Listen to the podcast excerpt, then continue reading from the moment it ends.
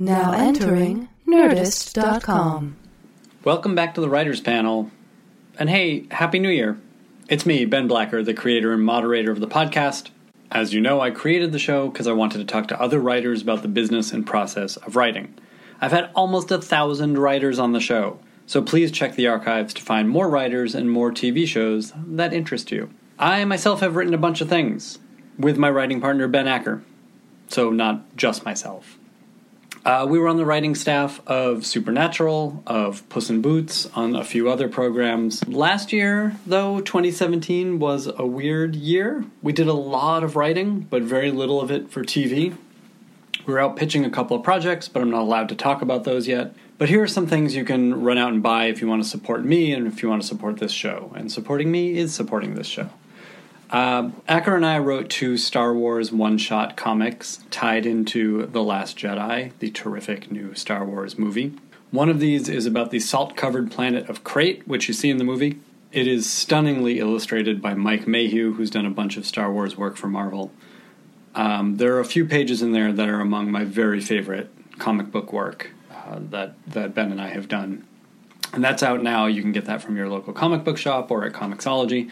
And on January 31st, our story about Benicio del Toro's character DJ is being released. It's penciled by Kev Walker and shows how DJ wound up in jail on the casino planet in The Last Jedi. Both of those are from Marvel. Both of those, get them in your comic book store or on Comixology. And if you want more Star Wars from Acker and me, you can check out our young adult series of novels called Join the Resistance. It's about a bunch of kids who join up with General Leia's resistance in the time leading up to The Force Awakens. It's Goonies with X-Wings. You're going to love it. Your kids are going to love it. The first 2 books are currently available through Amazon, and the third in the trilogy is coming later this year. It won't be a long wait. Finally, also in comics, the collected edition of Death Be Damned, the supernatural western that Acker and I wrote with our pal, showrunner Andrew Miller, who's currently doing the Tremors series, is now available. It's 4 issues. It's beautifully illustrated by Hannah Christensen, and we're very proud of it. That's from Boom Studios, and that collected edition is also available on Amazon. You want more plugs? Okay. On Saturday, February 3rd, just days after the second season finale, I'm doing a live panel with creator Mike Schur and the writers of The Good Place, including Megan Amram, Jen Statsky, a whole bunch of others. The event benefits Right Girl LA, a creative writing and mentoring organization that promotes creativity, critical thinking, and leadership skills to empower teen girls. We're going to talk all about The Good Place's first 2 seasons. We're going to answer your questions. It's going to be a really fun time for a good cause. Find tickets right now at largo-la.com. That's The Good Place Live Writers Panel on February 3rd. Okay, that is it for now. I'm working a lot on 2 major projects, one in TV and one in comics, and I'm not allowed to tell you about them. But when I am, you'll be the first to know. So thanks for listening to these long introductions, these Mark Maron-style, rambling introductions. But for now, I really want to hear from you. What writers haven't I had on the podcast that you want to hear from? What TV are you watching? What am I not asking that you want to know? Email me at nerdistwriters@gmail.com. I'll read all those emails that come in, and some really nice ones have, so thank you guys, and I'm going to use your questions going forward. Follow me on Twitter at Ben Blacker. Like the Writers Panel on Facebook. Visit writerspanel.tumblr.com. That's all the social media. If you like the show, please leave a review on iTunes.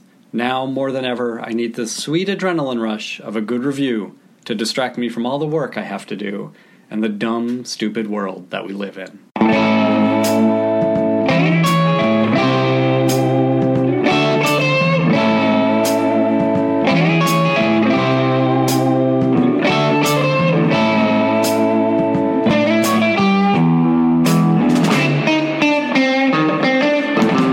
If there's any thought.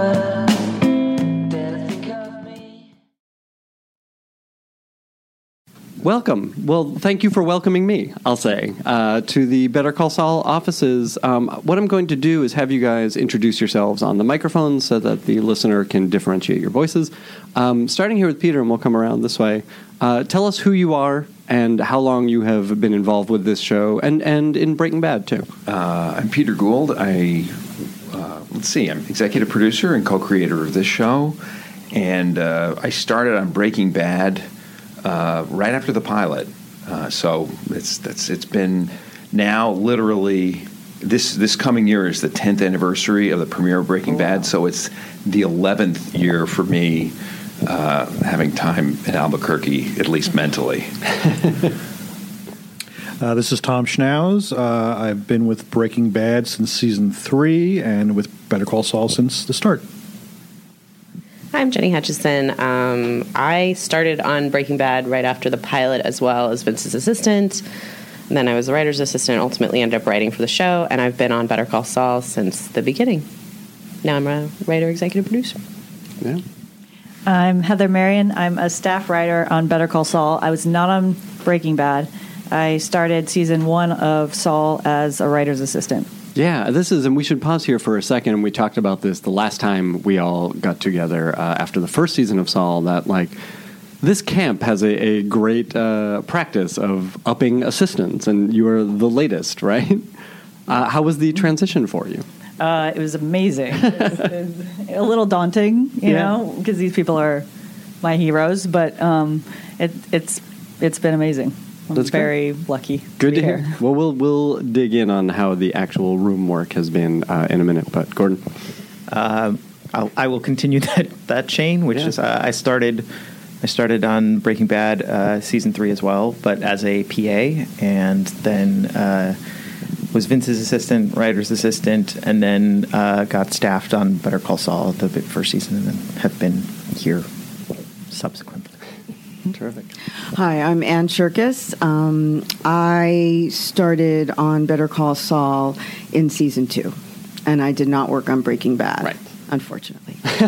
But you watched it. But I watched it definitely as a huge fan. Fantastic. Let's talk about just some sort of general things, and anyone who wants to jump in on this stuff can.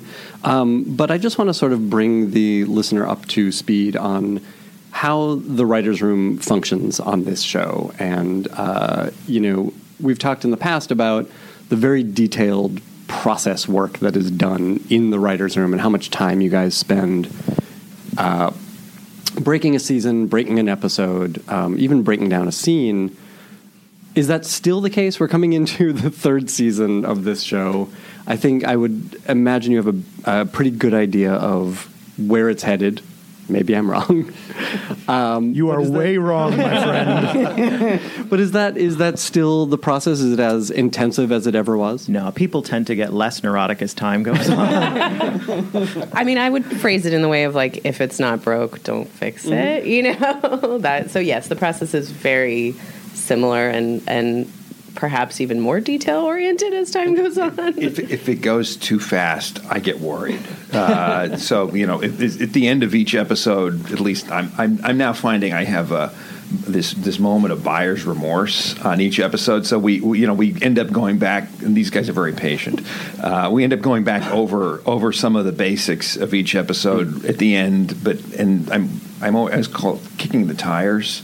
Mm-hmm. I'm always using this phrase, I've got to kick the tires on this, and usually I'm finding that the tires are pretty well inflated, and there's plenty of mileage on them. So, but it is neurotic, no, without a doubt. But it works. I mean, going back, there's always something to fix, and I think that's what helps us on this show is having so much time to break these episodes. Where a lot of other shows, you make a decision and you have to move on, and it's very hard to go back and correct things that you might potentially see as a mistake, or that will affect things coming up that could be better if we change something back a few episodes. And they're often not huge mistakes per se, but they're like, or they are, but they're a small nuance that will actually change sort of the psychological dynamics of the characters moving forward. So we'll be like, oh, is there some small thing we can get in the scene that's already there? It's not like, oh, all the scenes are wrong, but just maybe we need to amp this up, or maybe we need to just sort of inflect this. And it makes a huge difference in that we're in moving forward. So it's like, oh, yeah, that's suddenly the way is clear where it wasn't, just by some small change. whenever we make an assumption, about the characters, and then we go forward and say, wait, there's something's not quite right. And we had a tradition on both shows of usually reevaluating Act 4 of an episode during the breaking of the next episode. Mm-hmm. And sure. I think Jenny was probably the one who was called back into the room while you were writing the most often, saying, hey, there's this little thing, or this happened to me too. And there's always the writer who comes back in the room, usually if you're out writing, I'll speak for myself, my hair looks a little bit different, I have kind of wild eyes, and then I'll be called back in the room. And I remember this on Breaking Bad specifically. And then, there's something with just a little change in Act 4. And you get this panicky feeling because you've got it fixed in your head.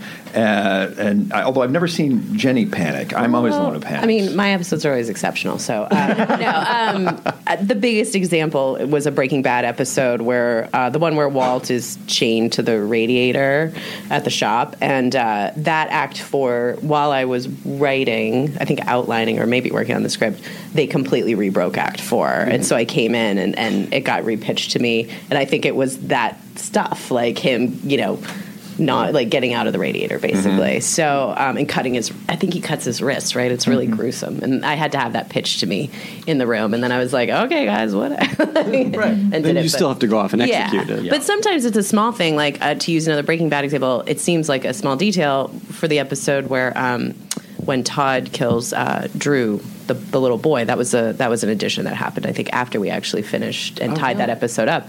And I remember George Masters was very much like, there's something missing here. I feel like we need to go back. And that ended up sort of changing the trajectory of the whole season, mm-hmm. especially for Jesse. Mm-hmm. That's really interesting. One time we tried to tell Tom that we pulled down like his entire episode, and he just didn't buy it at all. I came in and there was like a blank board. We're like, see, we really felt we needed to. We're too ambitious. Right, we should just take off like an act and not the whole board. Really, the act is the writer's room comedy. It's so funny. A bunch of drama writers. Yeah. I want to ask sort of about those coming into season 3. What you inherited from season 2, what you guys as a group knew about season 3. And again, I know this was over a year ago, but please try to think back. Peter, what did you come into the room with? What was the idea for season 3, both for the emotional story and then the plot story? I mean, there are so few shows I can think of where those two things are so intertwined. It's not a show about plot. It's not a show about character. It's really about both of these things affecting the other. Wow. There wasn't a mysterious message in season 2 titles that may have led us in a direction, was there? Well, Tom's referring to, of course, the infamous Fring's Back, which was this title spelled out. I would say beginning season 3, we had our assignment kind of laid out for us from season 2. There were a pair of cliffhangers. We had a cliffhanger for Jimmy, where we knew that Chuck had recorded his more or less his confession, and we also knew that Mike. There was this mysterious force that had stopped Mike from killing Hector, and so that immediately, in a weird way, that made, I think, the kickoff of the season anyway. That made it easier. Because we knew what the characters were going to be dealing with. I think the harder season to start really so far was season 2, because at the end of season 1, Jimmy was sort of driving off, and we thought, oh, he's driving off to become Saul Goodman. And once we got into the room, we realized that was just not the right. That was not where he was going. We hadn't understood the characters fully when we had that thought. So this season, I thought the beginning, right away we had to deal with Mike. Mike figuring out who's on his tail, and we had to figure out how Chuck was going to use that tape. And that was that was the thing. I walked into the writer's room so worried about the tape because it seemed like... So in the previous season, in the room, you guys hadn't really gotten ahead of yourselves to talk about how that was going to pay off. No, not at all. We had maybe emotionally talked about it. Yes. So it was like, this tape is a massive betrayal, and this will be the season where it's Jimmy against Chuck. But the plot details of what him actually recording Jimmy meant meant we had not worked out. And so that was actually, because I know what Peter's talking about season 2 being harder. To me, season 3 was really hard from a plot standpoint, mm-hmm. because the implications of that tape, when you see the end of season 2, you're like, oh, that's it. Jimmy's, he's got him. But that's not actually legally how that works. And so we had to, and we like to be as close to the truth as possible. Obviously it's TV, so you can't be 100% truthful or it's really boring. And so we had a lot of work to do of like, how can we use this and actually make it make sense? And that was really hard because emotionally, character-wise, we're like, we got it. That's the stuff that I feel like we really tap into. But that plot stuff and making sure that makes sense as well and that you don't short shrift it is really challenging. I love what you say. It's interesting because to me, I think everything you say is right. But I always feel like if there's a story problem, we can always solve it. But understanding these characters just is what keeps me up at night, especially understanding Jimmy. It just is, he's just getting a handle on where he is emotionally and what he wants is always, for me anyway, is always the biggest challenge. And once he's got a direction to go in, it's all fun. But yeah, I don't think we had that locked down. I just, I felt like we had a general character arc for sure. Jimmy is incredibly complicated character, and I think having this Saul Goodman in the future just makes it even more difficult. Because if we were just going on our own, that'd be one thing, but now we're trying to hit this target, which is.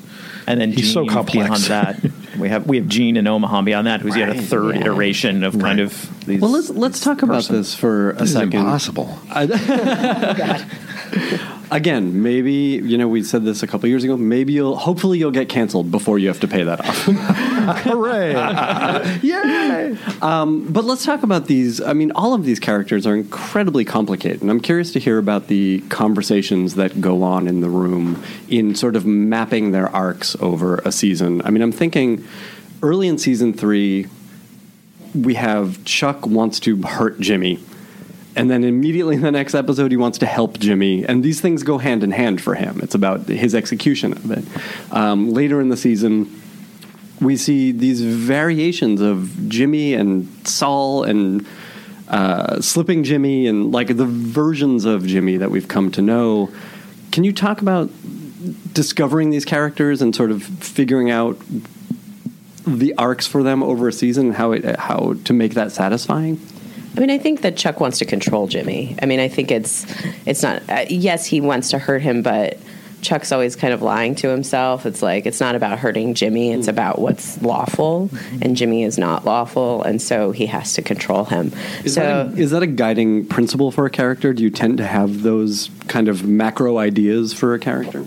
I don't know if we have, like a little chart with rules, but we generally do. Like, we always say, like, it's not that Chuck thinks he's right, and that's definitely like a guiding principle with his character specifically, for sure. Yeah, he thinks he's being magnanimous with Jimmy about everything and doing good, which I think in terms of like the part of the difficulty sometimes I find is that we can have something where it's like, okay, what does Chuck want? Chuck, what does he really want? He really wants to control Jimmy, but Chuck doesn't know that about himself, and so we have to find the thing that sort of dramatically motivates people, and then the story that they have for themselves for why they're doing the thing that they're doing, because they don't match up. It's not like, well, I'm evil, so I have to do this thing to control my brother. It's like, well, I'm doing the best for Jimmy. So there's a mismatch between those two things, and finding the two things or more, three things, whatever layers of personality that kind of go that makes sense for the moment. Yeah. And you mentioned,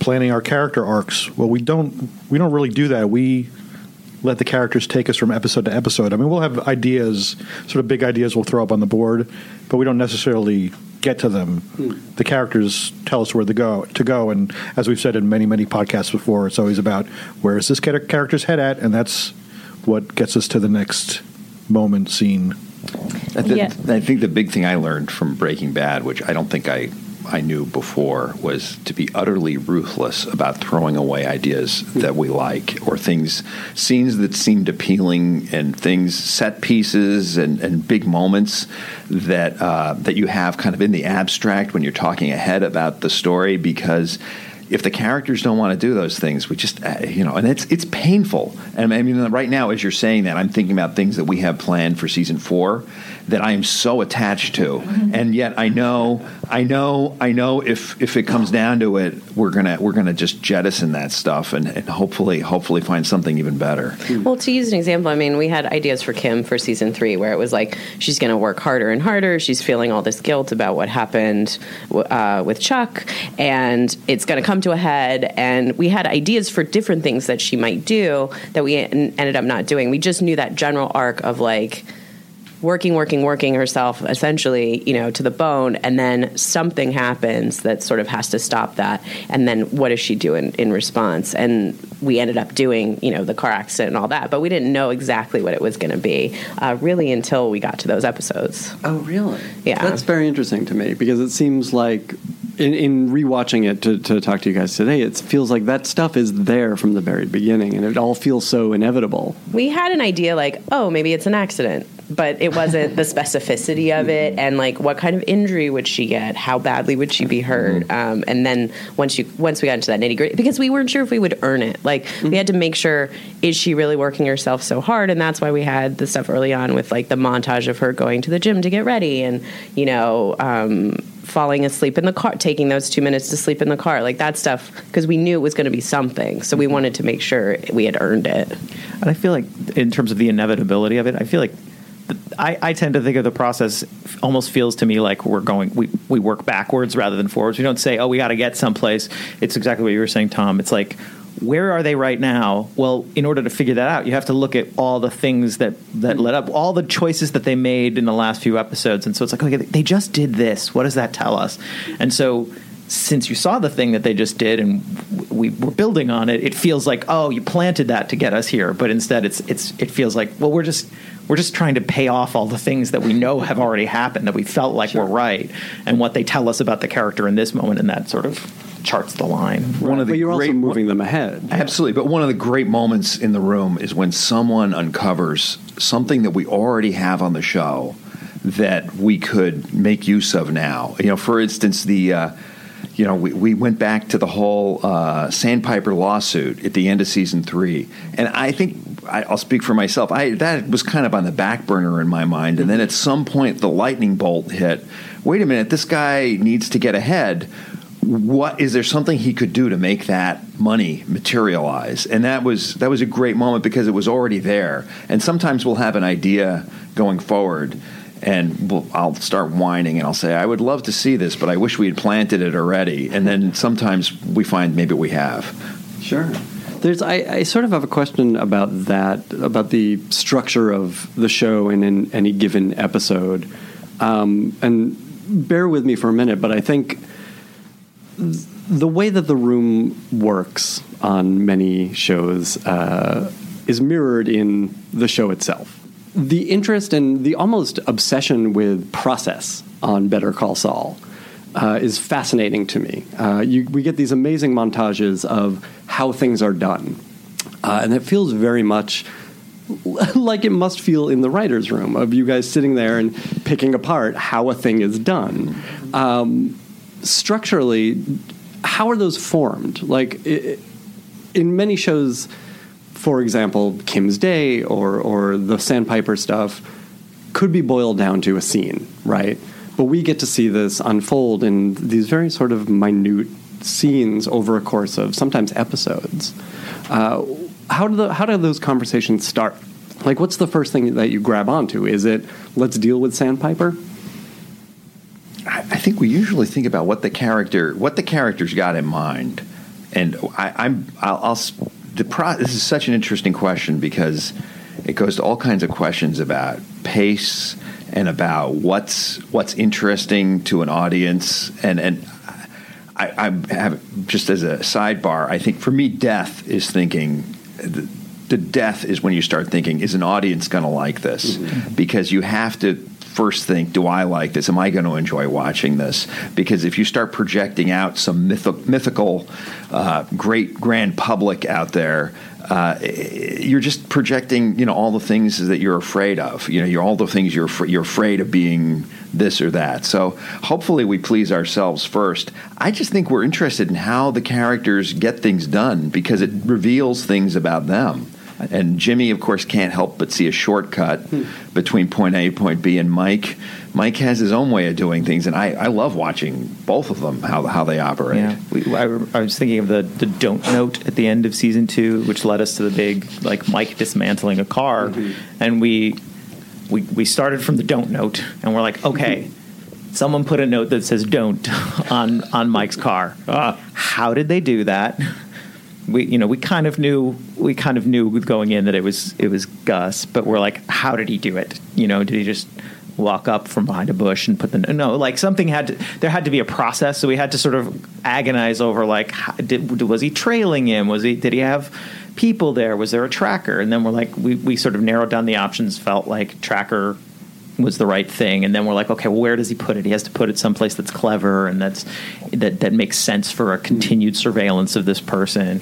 And so we had the idea of the gas cap. Then we're like, okay, so Mike has to find something. Mike's not going to let this. Mike figures this out too because he's smarter than us. So it's just following the trail of breadcrumbs. Like, okay, we nail it down by figuring out. Could it be this other thing? No, that doesn't make sense. Okay, it has to be this. And then it's, what is Mike going to do? What is the thing that Mike does that's very Mike-like? And Mike is dogged and persistent and smart, and he is not afraid to just, like, blow shit up. So that kind of led us down the trail, I think. Yeah, we're usually trying to tell something about character with those montages and less about plot. I mean, sometimes they serve as a way to show the passage of time, but they're also building the characters. Like in season 1, we had sort of Jimmy's hustling as a public defender montage. That was really about showing Jimmy and getting more and more ragged as he did this. And with Mike dismantling his car, there's value in showing the labor involved for someone like Mike, you know, and revealing like he is not going to give up. Whereas you could have just said he thinks, and then you cut to the car's dismantled. But it's also showing what a toll that takes on him and, you know, all those things, just revealing that stuff about character. While also revealing something about the person who planted it there, how smart Gus is. Sure. And how, you know, it's two great minds doing battle in this great montage. Yeah, setting him up in a really intense way. I'm sorry, Anne. No, it's fine. But also I would say, and again, I sort of speak as an outsider, even though I'm inside the room, because I didn't work on Breaking Bad, and so I came into this process, you know, when it was already sort of fully formed, and I had to figure out how to, you know, I had to learn it, a sense, you know, how to operate in this particular room. But what I really love about, well, certainly Breaking Bad and this show is we also really, and I think this comes from Peter and certainly it then came from Vince, is this idea of just showmanship and how we really like to find these wonderful ways, whether it's you know, visual or whatnot, to show these things. And so we often also will talk about, well, what is the most interesting or most fun way to show something? Mm-hmm. And that, you know, you don't, again, see that on a lot of shows because they don't have the time to do that. But I also will say, to your question, I do feel like there's this room is full of people who are incredibly detail-oriented and fastidious in their thinking. And I think that bleeds into the show. Mm-hmm. So in terms of seeing process, I think that we all love to see process, and so it's just becomes part of the show. So in a way, it's like the personalities and the interests of the people in this room, you know, they reflected in the show. Mm-hmm. And again, I think I could see that because I came in as a new person, you know, in season 2. And I loved that because I am also that type of person, and there aren't that many people like that. And so it's like, oh, I found my tribe of people who also obsess over these things. And it just makes for such a great show. It was interesting, in rewatching 301, watching Mike take apart the car felt more like breaking a story than anything I could think of. And then watching Kim change the semicolon from a period to a semicolon, like that felt like the most like writing I could think of. It was felt very telling about you guys. I want to ask a few specific questions. Tom, I think you were credited on 302, which is the introduction of Gus. It brings Gus back into this world. And that Vince directed that episode, right? And it's this, you guys have talked about it on the Insider podcast, which is great, which people should go check out. But I want to talk about the scripting of that scene where we don't quite see Gus until we see Gus. It was really interesting. And I'm curious about, like, again, what was the conversation in the room? What was boarded? And then what did the actual script look like for that? Oh, this is so long ago. Yes. I can't really remember. I think we talked about this moment where he's sort of out of, you know, we're on Jimmy's face, and I don't remember who pitched it, who it came from originally, but, you know, we described this moment where we're on Jimmy's face, and there's this figure in a familiar outfit out of focus behind him. And the original pitch was that he comes into focus behind Jimmy. Kelly Dixon in the editing room found another way to do it, which was actually more exciting and fun. But I remember seeing, I was watching dailies, and I remember watching that shot where it was exactly as described on page, and there's Gus Fring for the first time, and it was so exciting. It was more exciting than I thought it would be seeing this great, one of Breaking Bad's great villains back on screen. But I wish I had a better memory about how that came about. But I hear that it sort of came in editing, that final version came in editing. The final version was, Kelly Dixon, and as Vince has described, he saw it and he was like, what the hell are you doing? And then he watched it again and he was like, you know what, this is, Kelly, this is great. Yeah, it's a pretty great intro. Let's talk about Gus for a second with the group and what role he plays in this season, right? We do know him as a great Breaking Bad villain. He isn't really a villain. I mean, I feel like the show doesn't have villains. You just have complicated characters. So what were the discussions around Gus and what role he would play in this world? I know it's hard coming into the next season to remember back. I mean, we had to talk about him as not being the Gus on Breaking Bad and being somebody who's still finding his way to get to the point that he is, where he has a super lab and he has ultimate revenge against the people who killed his friend Max. He's years away from that, and there's a lot of, you know, we always described him as the master chess player, you know, grandmaster, and he's setting the pieces on the board, and he's getting them in the where he wants them to be.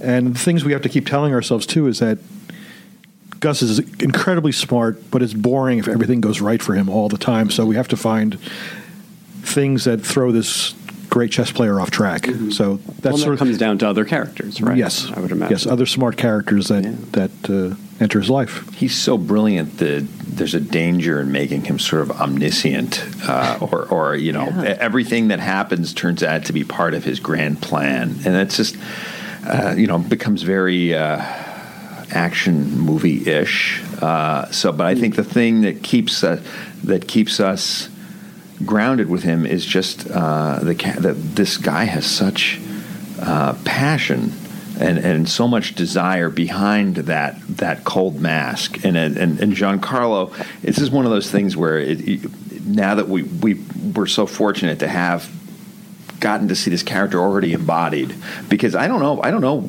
I'm trying to remember what the original pitch was for the character in Breaking Bad, but now we've seen him for, you know, many episodes, and so we understand him a little bit better, which is one of the joys of bringing a character like him back. I mean, the other thing that it does, though, and in season 3 feels different to me anyway, because season 1 is very much, it was Jimmy McGill in almost every scene, and Bob. It was like climbing Mount Everest barefoot for Bob to do all that material in season 1. Season 2, it really felt like it was mostly Jimmy and Mike, and then also some Kim. And then in season 3, we have there's a lot more story. There's just and this is something that sometimes I personally struggle with, because I like feeling that the show is very focused and has mm-hmm. and has unity, and it's we're not just going cutting around from character to character. But the truth is that the show has gotten the scope of the show has just gotten wider. So we have Nacho Varga has a story and is a very important character in his own right. And that's one of the things that happens as we've gone forward. We know, though, as Gordon mentioned before, we know that this is going to funnel down, or we feel it will, as the story goes forward. I think that's an interesting thing that I think a lot of shows wouldn't necessarily do, which is not see a character, a regular recurring character, for an episode or two at a time. Like, is there an instinct, especially for you guys who sort of have worked on other shows or network shows even, where you have to check in with a character, or have you been able to sort of give yourself over to this very unusual sort of storytelling? I mean, we talk about that a lot. Episodes just sort of end up centering on someone, and say it's a Jimmy heavy show and Mike's not really in it. We're like, is that okay? And then we actually will look at sort of the previous episodes and just start working out the ratios. We have a thing where we especially care about things like who we're going out on for act outs, who we're ending an episode with. If we end an episode with Mike 3 times in a row, we're like, we should maybe end with Jimmy. Like, we need to really kind of emphasize that story. But we also are like, if we don't have a story for this character in this episode, or we don't have the space and their story can withstand that, mm-hmm. then it's okay. We know that we're going to get back to them, and we know that we're going to find a way to integrate them. I mean, the biggest one was for season 3 was we didn't have Mike in the finale. Mm-hmm. And that was a big thing where we were like, can we get Mike in? And ultimately it was a space issue, but if we had a really compelling sort of story point that we needed to get out by the end of the season for Mike, we would have found the room for it. But we felt that the previous episode had ended Mike in this really nice way going into hopefully season 4. And so that was a really hard decision, and a lot of people asked us about it. But ultimately we were like, we just kind of have to have the confidence that it'll be okay. Mike's still on the show. People won't forget about him, and we give Jonathan a little break. So, well, it's an interesting thing as a viewer. I can tell you guys that, like, we get so invested in these storylines within an episode. And your scenes tend to be long, and, the sequences tend to be long. So we're in a Jimmy story, and then when it changes within an episode to a Mike story, it can be jarring to be like, what are we doing now? And then immediately you're in that story. And so when this Nacho stuff started coming up in the second half of the 3rd season, the first instinct is, well, what does this guy want now? But immediately you're in his story, and it's a compelling story. I'm curious to hear about that character. And just like, again, what was the plan for him? What were conversations about him? I think initially, season 1, we thought Nacho was going to be a major character, because we thought Jimmy McGill was going to turn into Saul Goodman faster, sure. and he'd be in this cartel world. And as it turned out, as we broke Jimmy McGill, his story was much slower and took a lot more time. So Nacho didn't really work into that world. Eventually, he started seeping into Mike's world because Mike was getting involved. So we didn't, again, initial plans, talking season 1, we thought, oh, this Nacho Varga character, he's going to be all over this story. And as it turned out, as we plotted, it just didn't work out that way. And we're very lucky, I have to say, that our cast trusts us. And we don't get a lot of, certainly it's something, it's often a call or a conversation to have with someone to say, well, there's not, but, right from the beginning, the very first couple of episodes of season 1, there was very little Mike Ehrmantraut. Yeah. In fact, the original way we broke episode 1, there literally was not even a single scene with Mike, and we had to drop something that we really liked to make room for Mike, which I'm glad we did. But so I think the great thing is that these folks seem to trust the storytelling, and I think that we just try to trust. That the story is going to take us in the right direction if we follow it in detail. And I think, you know, season two, was it your episode, Jenny, where we first saw Nacho's dad? And you know, it was a scene that was very much about Nacho and Mike, and Dad was sort of, you know, a supporting player. And I think we were all fascinated by the fact that this guy has a father who's living in the straight world, who doesn't seem to know about his son's crime life, and that gave us, I think, a little feeling of vulnerability for Nacho, that he wasn't, you know, he's not just a straight ahead stone criminal. He's got something to lose, and that, I think that's what we started teasing out. Season 3, we got very interested in that. That's always the question for me, anyway: is what can hurt this character? What have they got to lose? I'm really interested personally in characters who may seem very invulnerable in some ways, but the more you peel them back, the more you realize how many tender spots there are, and how desperate they are to protect them. And that's all overall. Whenever we find that, I think that's where we're kind of striking gold. Yeah, and this was something I wanted to ask about. I mean, season 3 is so much about tearing down Jimmy, certainly, mm-hmm. And continuing to put him behind the eight ball, but it also could have become a series of just humiliations to Jimmy, right? Uh-huh. There's a danger of that in lesser hands. How do you guys avoid that? Was this on your radar? It must have been.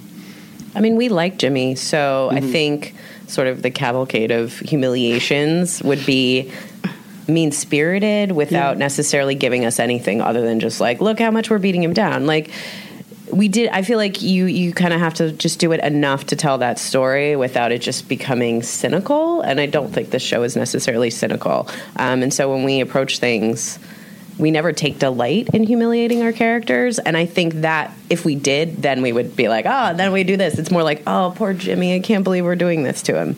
And I think that's really what keeps us from just being mean-spirited in what we're doing with the characters. We have a general guideline. I think this is weak. This is one thing that is similar from Breaking Bad, is that these characters really make their own problems, ultimately. That most of the problems that these characters have either directly or indirectly come out of their own choices. And so they're not victims of circumstance. Not often, anyway, and so that's because we have that guideline, and that's not real life, because there really are people who are victims of circumstance. But just in this, I think that we're interested in the choices that the folks make. So I think that's one of the things that helps us do what Jenny was just saying.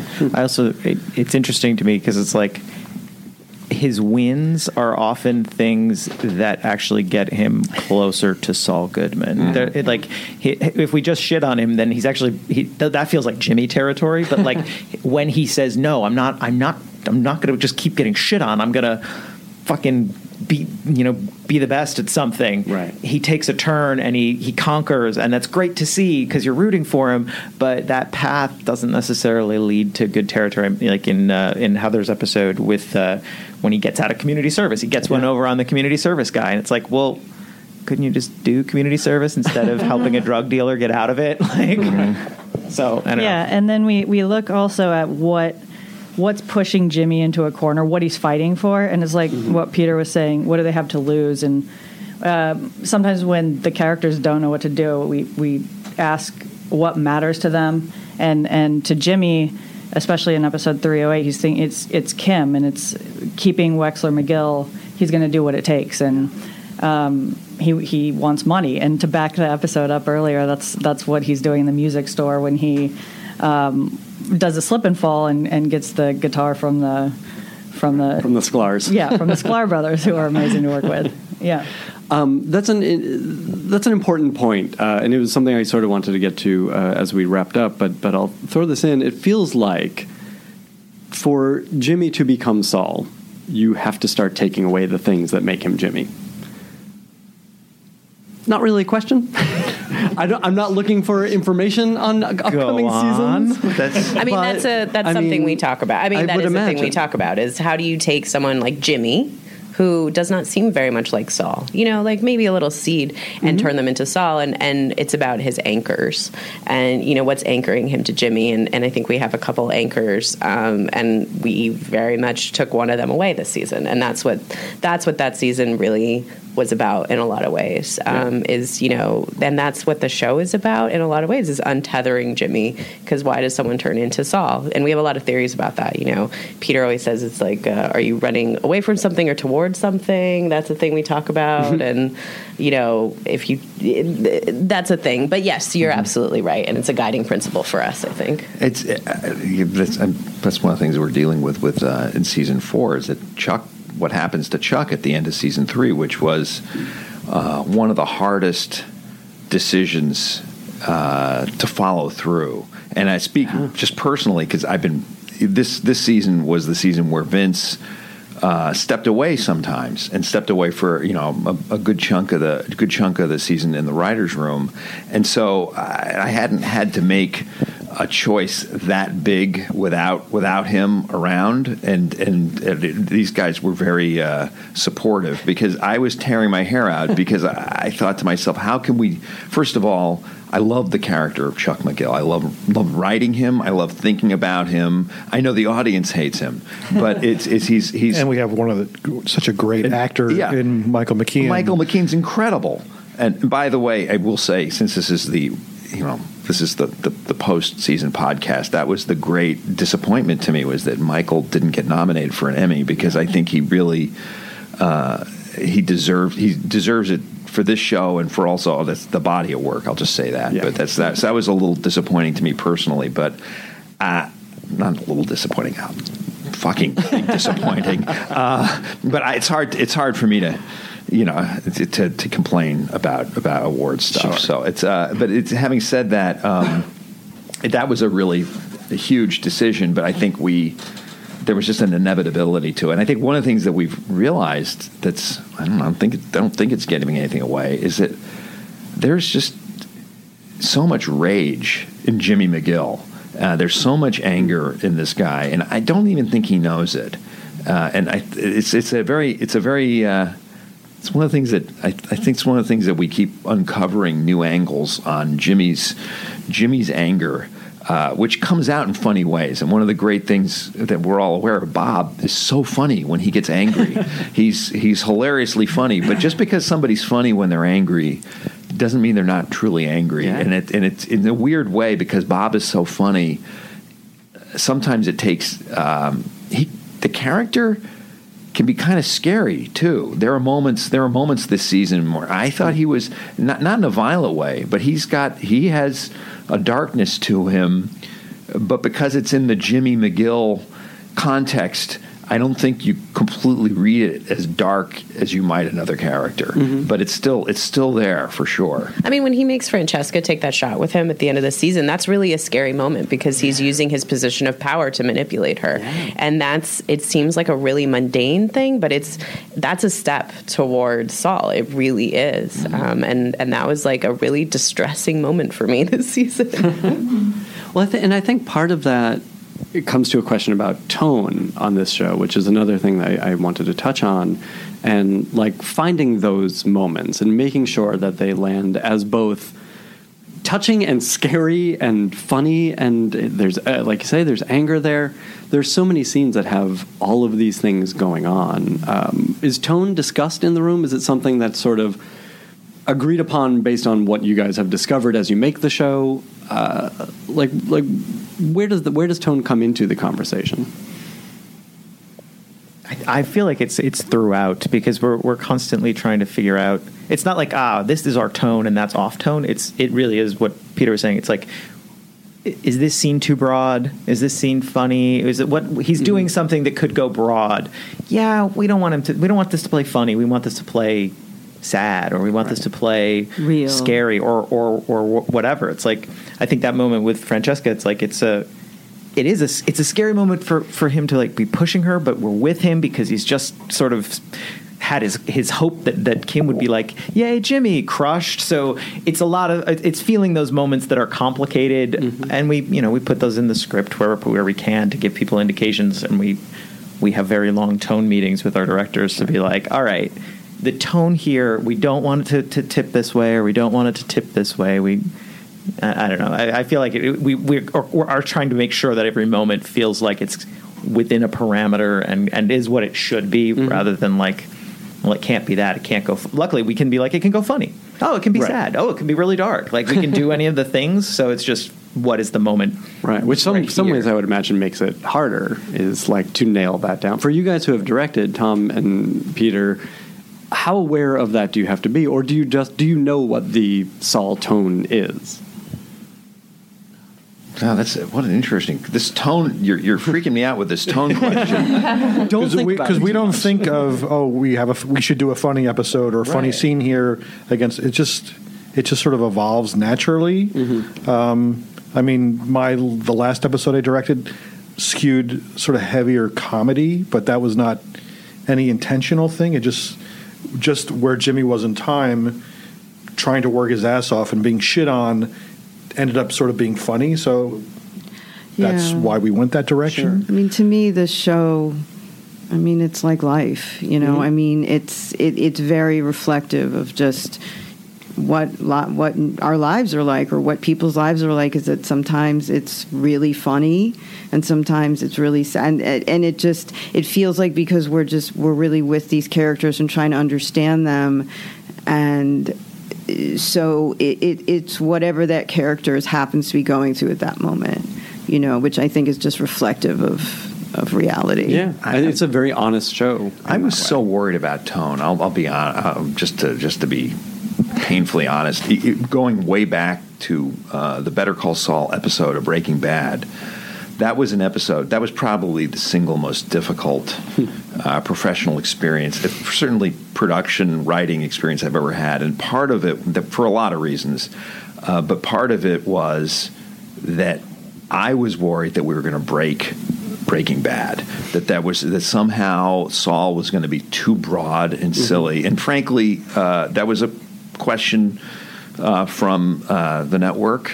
I don't remember the studio saying anything about it, but there's certainly there was concern there, and I was just feeling very much very uneasy about it, because I don't think I understood the range that Breaking Bad could have, and I think Vince did understand that. Vince knew that he liked it's just what I said earlier. He knew he liked it, and that he was going to go with his gut. And I was just very worried. You know, we're in the drama, and we've got this crazy guy. Is he comic relief? Is that what he is, or am I doing? And this occurred to me many times on that show. Am I doing the episode that's going to stick out like a sore thumb later, and people are going to hate? Having said that, this show too worried me so much, because we give ourselves the freedom to go back and forth between stuff that's actually kind of silly at moments. And Bob loves those, and it's fun to write them for him.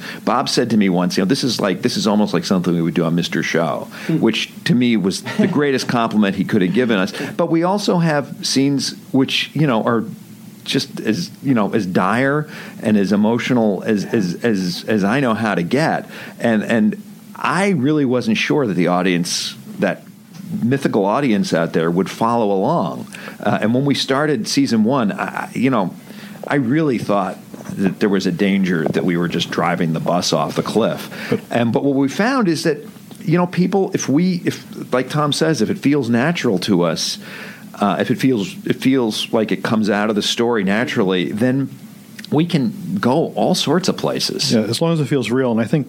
Yeah. Having Vince involved and you know what he brought to Breaking Bad was an experience on the X-Files, which was a show that could get very comic and very serious, and it had this flexibility. And I think, you know, that experience bled into Breaking Bad and this show, and as long as it's real, we can flex those muscles. Mm-hmm. I think that, yeah, along that line, as long as it's real, because I think when we get silly, often there's what I think we like to do is to follow up the consequences. So when Jimmy is like, I'm going to get it over on the Sklar brothers and I'm going to do a slip and fall, he fucks up his back. Like, he hurts himself. There are real consequences. Yeah, it's not just, oh, look, he's a rubber figure that just can fall at will. No, actually, he's hurt. He's injured. So it's the cause and effect of it. So, like, we can get away with, I feel like, some of the broader stuff because we go, all right, well, if you actually did that, what happens? What do you do there? And that, I think, as you were saying, Tommy, like, it kind of keeps us... It keeps us grounded, and I think it keeps it building, so it doesn't just feel like it's, you know, weightless and sort of floating away. It just kind of moving in a direction. So I want to ask you some real deep writer questions for our listeners who generally are writers and want to hear about the craft. You can't get too detailed or nerdy about that. But before that, I want to ask you guys about Kim, who I'm so worried about. As we said, like as Jimmy starts to become more Saul, and we see these amazing scenes like we saw in the last couple episodes of season 3 of tenderness between Jimmy and Kim. It's terrifying to me as a viewer who loves Kim. I will also say, I think it was in season 2, and I don't remember who wrote this episode, the scene where she is making phone calls, and there's a whole phone call montage. That was Anne. Was that yours? Yeah, 205. My wife watched that and said, that is the realest depiction of work on TV I have ever seen. She loves that scene. Oh, that's great. But let's talk about Kim as a character and you know, not just her relationship to Jimmy, but, you know, like, what do you guys talk about for her journey? You know, she feels a fully formed character. She's not just someone for Jimmy to bounce off of or for Jimmy to, we hope, not lose. Well, I love hearing that. I think we all love hearing that because that's really important to us. You know, that Kim is not just a part of Jimmy, a reflection of Jimmy. You know, she's her own fully formed character, and I think that, you know, we work hard at that, and we make sure that, you know, she has her own storyline. I mean, I think we try to do that with all of our characters, is make sure that everybody has, like, a point of view and what they want. With Kim specifically, you know, she was introduced really mysteriously, and we were still kind of figuring out who she might be. We had some ideas. It was important to us that she wasn't just, like, there living for Jimmy. But then Ray Seahorn came in, and the way she played her informed, for me personally, and I think for the rest of the writers, how we started writing that character, because Ray plays her with she plays her very controlled, and Ray's not like that in real life. You know, she's very expressive, and whereas Kim, that's someone who's, like, locked down and does not do anything without really thinking about it, and what makes a person do that. And so that started kind of informing who she was as a person. And, you know, she obviously has to be ambitious as to where she is, and we just start asking those kind of questions, and it allows us to do things like when she has a moment of, like, pure joy after she lands that big account, when she does the double thumbs up. It was double thumbs up, right? It becomes this amazing moment because she's always so locked down that you see this real part of her.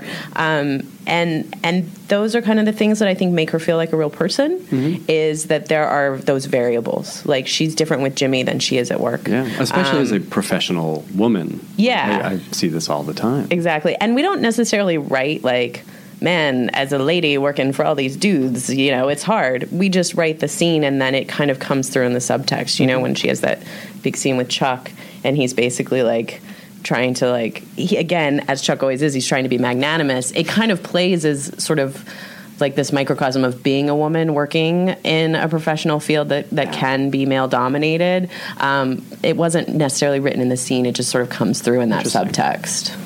That's really interesting to me. All right, I want to talk about exposition for a second. And, Jenny, I wanted to pick on an episode, on the third episode, 303, which I think was yours, yes? Yeah. The scene, there's this opening scene between Mike and Gus, and it's when we first really get to live with Gus.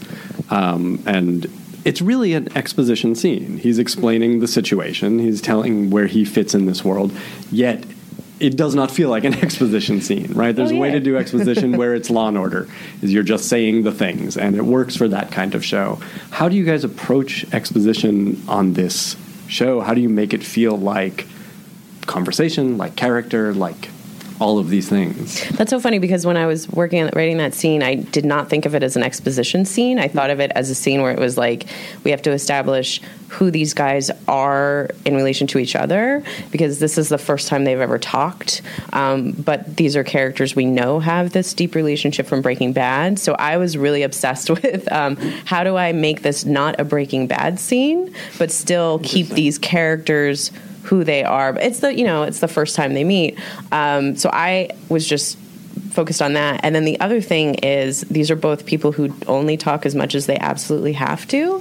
So I tend to overwrite scenes in my first draft. I just get everything down on the page and then pull it back. And so that's what it was. And I think in a lot of ways, that's how we approach exposition, is we try to put the least amount of it that we need to make it clear enough. Like, it doesn't have to be so crystal clear. You just need enough where you're not ridiculously confused, and then also try to be like, what can we say about the characters while we do this? Mm-hmm. Sure. And I also, I think that for that scene and in general, it's also the question of like, do these characters, if the characters want something from each other, then we're on solid ground. Mm-hmm. But if they come in and it's like they're just saying things to each other and they don't, but in that scene they have such a clear drive, like Mike needs to know, who the fuck are you? And Gus needs to know, you are not going to be doing leave crazy Hector things. Alone. Leave Hector alone. Yeah. So they have a need, which I think can organize sort of why are they saying this to each other? Because they need to get this information from the other person. It's exposition. I mean, it's an interesting term, because in some ways it always sounds like it's for the audience. Mm-hmm. And if you're writing stuff, I mean, that's always tricky, because if you're writing something, if the characters are saying things to each other so the audience can hear them, why are they saying them? But if there's information, and it's so important to Mike to understand what the hell's going on with Gus, and so important for Gus to understand Mike, it does. I hadn't even thought of that as an exposition scene. I had one exposition scene last season that tortured me more. So that was a surprising question. That was the one that. Are you going to tell us what that was? Oh, it's the scene where Kim and Jimmy talk about the PPD, the pre-prosecution diversion. Sure. Yeah, that was the hardest one. And that's a lot of technical information. And it's literally both of them know what a PPD is, so you don't want to be like, as you know, a PPD. Right. How long have we been lawyers? Right. Do you feel that it was successful? Did it work for you? I think it did. Again, I tried to, with it was sort of about trying to make it them talking about how horrible Chuck is, and the idea that the second that Jimmy says what has been offered, Kim understands the greater implications, and then just it being about like, okay, well, now how are we going to address this problem, as opposed to, well, what is this information? So that was kind of what I was going through. And also that's a scene about Jimmy asking for Kim's help without really asking for Kim's help, and Kim saying, I'll help you. And so that was what I was focusing on. So it was actually a very loaded scene once you unpack it, but you have to know to unpack it. You still have to be like, so this means he has to write a confession and blah, blah, blah. Yeah. Interesting. What I'm curious to hear about challenges specific to the third season, if you can remember, in the actual scripting or in the breaking of the episodes. Do you guys remember stuff that was particularly tough or hard to come by? It was all a breeze. It was all very difficult. I think there's always the like, oh, God, we made a wrong turn. Why was he... This is... the long joke. Oh, it used to be so easy. Why is this so hard? I say that three times a day. The wrong turn is a question that listeners ask me a lot, and it's something they want writers to unpack about, like, how do you have confidence in the choices you make? And I don't know the answer other than to say you just do. You know, like, can you just speak to that? But as a group...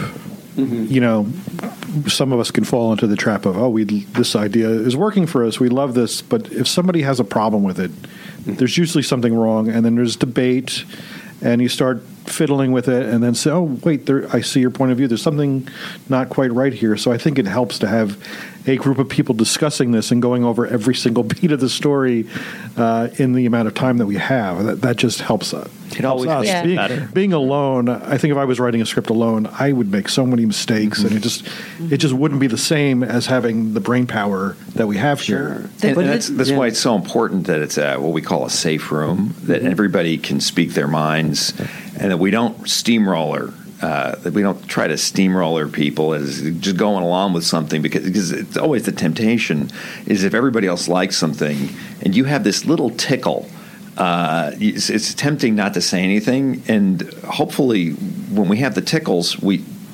even if you can't explain what's wrong with it, and that's usually my thing, is there's something's bothering me here. Right. I can't explain what, and then we talk around it, and it's usually, the truth is usually 9 times out of 10, the wrong turn that we took is something so small. Mm-hmm. It's tiny. It's a word. It's a look, or it's just understanding the scene differently. The emotional honesty of a character. Mm-hmm. Would they be doing this thing? That's the biggest thing. It doesn't feel right.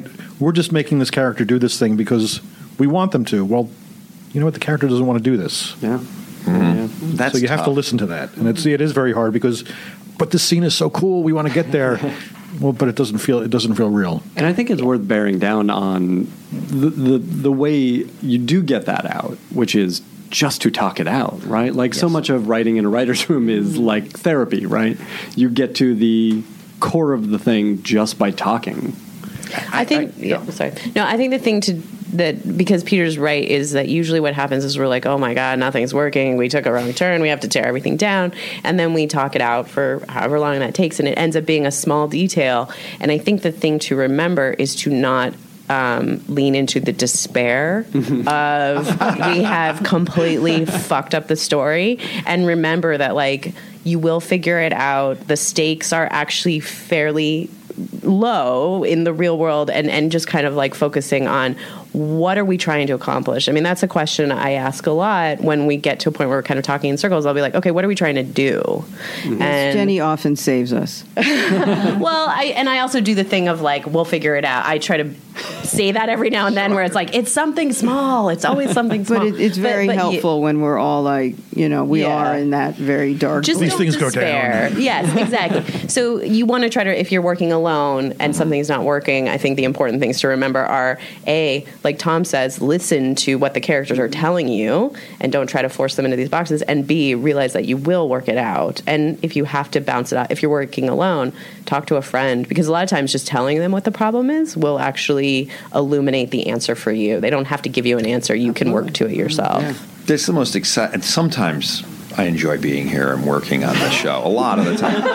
And the fun part of it is that we are telling each other a story, and that you kind of go through a sequence of events and you say, he's thinking this, and then they do this and they do that, and you're literally telling a story. And then you go back, you rewind it, and you say, well, somebody says, well, what if this? And then you rewind it, and then you work through it again. So, okay, so what if instead of this happened? And then you kind of just work your way through it.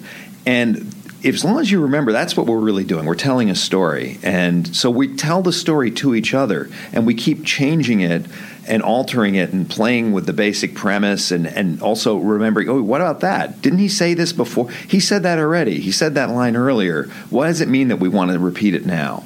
And is that is always the question. Is this a bug or a feature is often the question. So it's, I think that's the other thing is, and I love what these guys are saying, is that there's I think you use a different part of your brain when you're speaking out loud and when you're sitting by yourself. I know I do when I'm sitting and writing by myself. And the most successful times I'm writing by myself, it feels like I'm in a writer's room, because I'll literally write questions and answers for myself as if I'm kind of always wishing that I was in the room with these guys. Sure. But I'll write questions and answers for myself and then just kind of try to answer. But it's a that part of the job is really fun, because it's like you're watching the show. You're watching all the different variations on the show that you can think of, one after the other, and then hopefully you find the one that's right. Yeah. All right, I have a couple more questions, and we'll get out of here. Heather, specifically, going from writer's assistant to writer on this show, you know, we've talked in the past about what a democratic process writing Saul can be with clear guidance. Did you feel that coming in? Was it hard to make that transition to someone who now is invited to push on story and ask questions? Yes. Was it? It was hard for me. I had been an assistant for years prior and worked for several people. And I had always been in a position where it was like, I was kind of prepared because it's like my job to make other people's ideas work. But I wasn't used to really speaking up and giving my opinion as much. So it was a little bit of a transition when I co-wrote 210 with Vince. And, you know, but everybody was so kind and generous and encouraging that it was my own. It was only my own fear that I had to deal with. Which I think is not unusual, right? But I was encouraged to speak up and you know, told that it was just as much my episode as anybody else's. And great. It was a great experience. Good. I want to now just pick up a couple of questions that we left. We last spoke after season one, and Peter seemed confused that you guys had made it through the season at all. But you raised this question, which I thought was really interesting, which was, what problem does becoming Saul Goodman solve?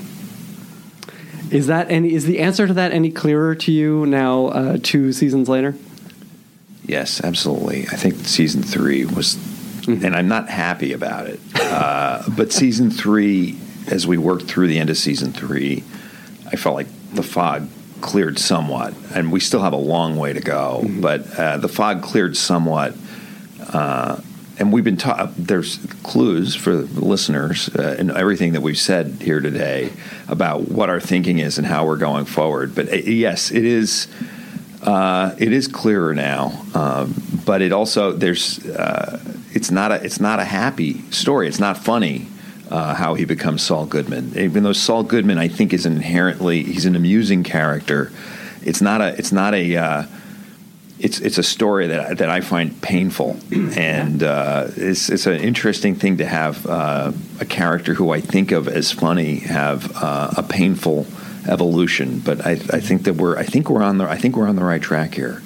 What's interesting to me, I agree, is I think when we were talking about it, it's after season one. I know for myself, that question, which we asked in the room a lot, felt like almost a mechanical question of like, well, it solves a problem because he gets into a pinch, and so he has to change his name, or he has a problem with something and he changes his name to get clients or something.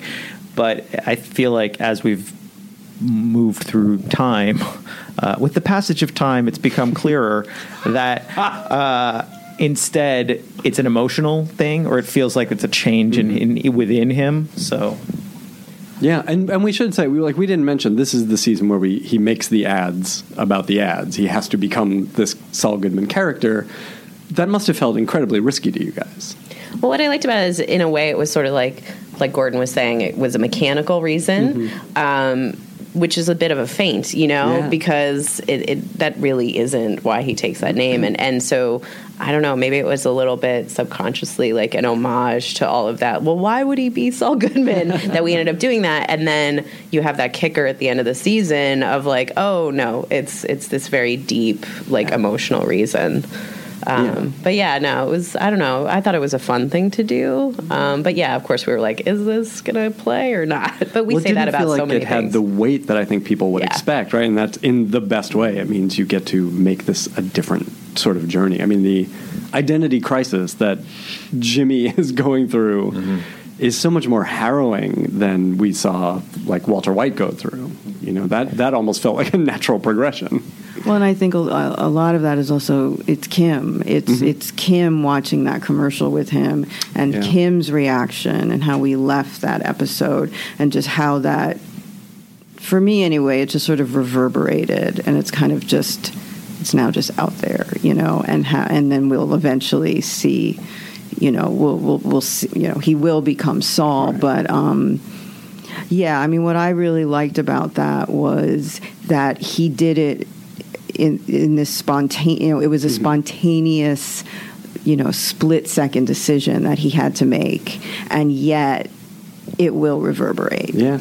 Well, it's funny when you mention Walter White and his journey, because for me, Walter White, what happened with him was a revelation of who he really was. Whereas with Jimmy, you know, we're kind of killing Jimmy. Yeah. You know, and so it is inherently a different story, and thus a more tragic one.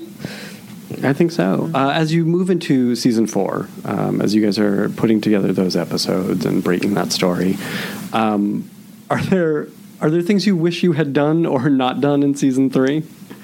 Did you set yourself up with some challenges? Did you leave a gun in a trunk that you don't know how to pay off? You know, I think the thing, once we joke about it sometimes, you know, can we go back and reshoot a scene or add a scene or just change this one little detail to make things easier for us now? But that's the part of the pleasure of this is having specific rules and having to live by the rules that you've set. So I don't know. I personally, I don't know. I don't think I have. I'll tell you my big regret, but I think it's the right. It was the right thing. Is what happened to Chuck McGill and Michael McKean? I think it has. Now it has the feeling of inevitability. Mm-hmm. I have trouble with that word, but now. But at the time, it felt like maybe we should put this off, or maybe it happens a different way, or now it just seems absolutely necessary. It's part of our lives. So it's once it's shot on film and it's aired, I guess we. Although there have been times when we've talked about Breaking Bad because there are characters who we wish hadn't met for the first time on Breaking Bad. So we always think about shooting additional Breaking Bad scenes to explain this character and that character didn't really know each other or knew each other before. I always wanted more nudity in season 3, but this didn't happen. Well, you and Bob have a special relationship. You do. And has it become any clearer to you also about how Saul will meet or integrate with Breaking Bad? I imagine that conversation is ongoing. Yeah. All right. That is a tricky one, and we've been talking about that since the show started. Mm-hmm. Yeah. And we're just going to, again, we don't really plan ahead exactly. We just, if the characters get us to a point where they're dancing through the raindrops of the Breaking Bad world, then we will do that. But if it doesn't happen, then it doesn't happen. There's a lot of moving parts. As you can imagine, it's a creative decision, first of all. But then there's also, you know, all kinds of questions about what people are available and when. And that's certainly, that's always true on the show. I mean, there was no guarantee, despite the fact that he put Fring in the titles, that we would be able to get Giancarlo back. No. And pro move there, Peter. Yeah. No one could ever decode our amazing cipher.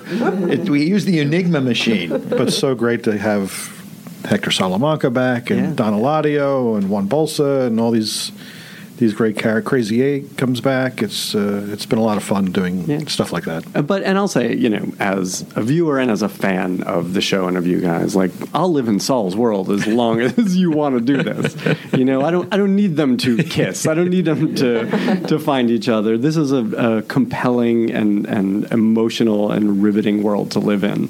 So thanks, guys. Thanks for taking the time to talk about it. Thank you. Thank you. Now leaving Nerdist.com.